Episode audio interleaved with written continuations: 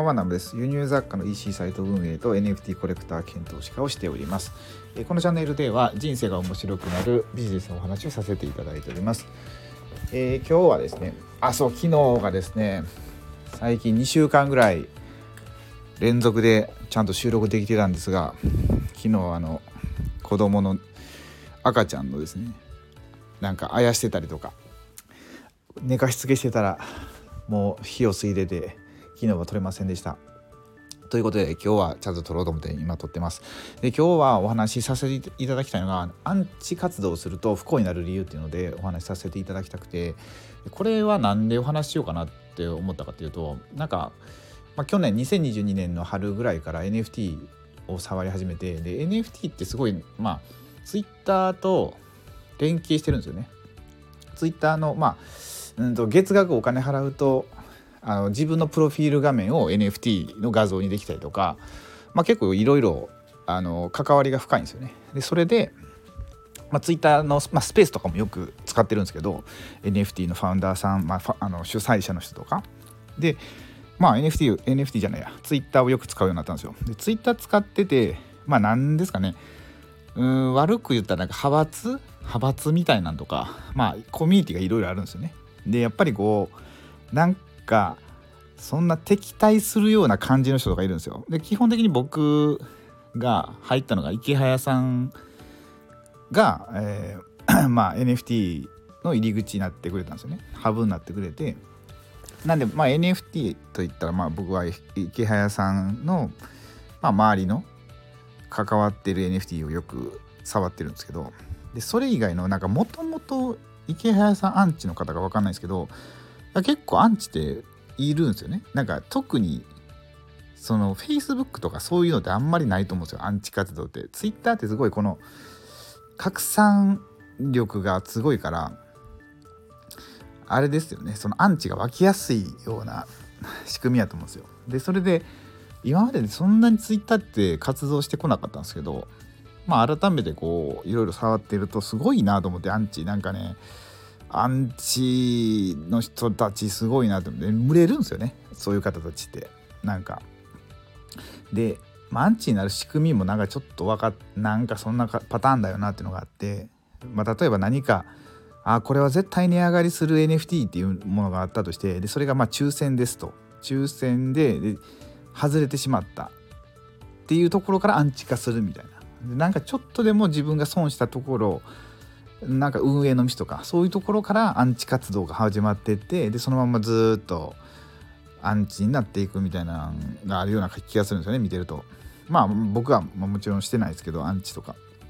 ああこれなんでこんなことするのって思っても、まあ、そんなことをわざわざツイッターでね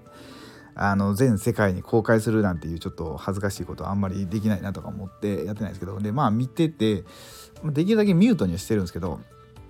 まあそれでも目に入ってくる人もいるんですけどねでそういう人たち見てるとなんかね全部の物事をあの悪い側面の方しか見てないような感じがしてでこれって全然見てても幸せそうじゃないなと思うんですよね。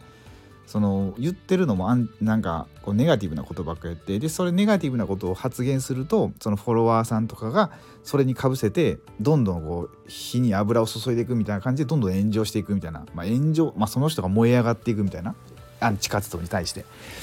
でさらにそんなことするからあの次のまたネタを探すんですよねアンチ活動しようみたいな。脳内が脳内のそのリサーチあの だから SEO がすごいなんですかもうそのネガティブなことにしか引っかからなくなってくるんですよ。それで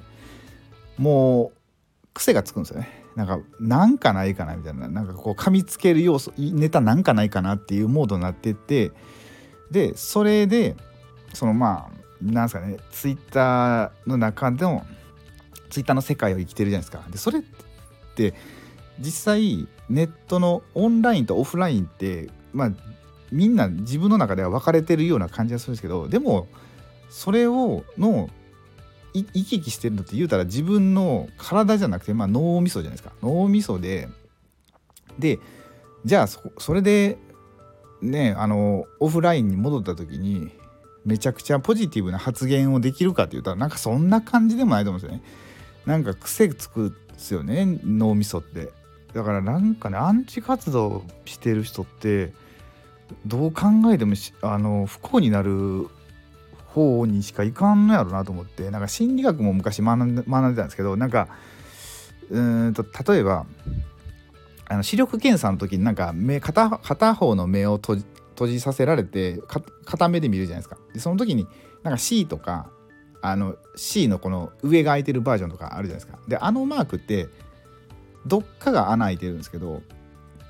まあ基本人間ってこの穴開くところを見に行きがちなんですよ。だからそれって言うたら自分の欠点とか人の欠点とかってなんか元からそういうとこに目が行くようになってるんですよね。あのその丸の方じゃなくて開いてる穴を見に行くような風になってまあそれってまあ生存本能とかうん本能的な部分やと思うんですけどそれをさらにこのアンチ活動をすることによってよりより強固に強固強化に強化していってなんかね、うん、どんどんただ自分で自分を不幸な方へ不幸な方へと、うん、進ませているような感じがしてね、うん、なんかね微妙やなと思って。そう。だからまあ不幸になる理由はそのアンチ活動っていうその行為自体がまあ自ら不幸な方に、うん、人生を転がしているような感じがしてまあ微妙だなと思って見てるという感じですね。はい、ということですね。うんとまあ本題はこれぐらいにしてですね。今日はですねちょっとずっと前から気になってたあの漫画があってチェーンソーマンをね全巻借りてきたんですよもう買うのはもう本棚がいっぱいなんでちょっともう無理だと思ってレンタルにしたんですけど13巻あるんでこれをちょっとねもう来週にあの妻と子供2人がうちに帰ってくるんでこれをちょっと頑張って読もうと思います。って言っても今日ずっと仕事しててまだちょっとこれからも仕事するんですけどそして今もう11時前ぐらいなんですけどもうちょっと仕事してまあチェーンソーマンを読んで風呂に入って寝ようと思います。はいということで、えーと、今日昨日ぐらいからですかねすっごい雪で全国的にすごい寒くなってるみたいなんですけど、まあ、あの体にはお気をつけてお過ごしくださいということで最後までご視聴くださりありがとうございました。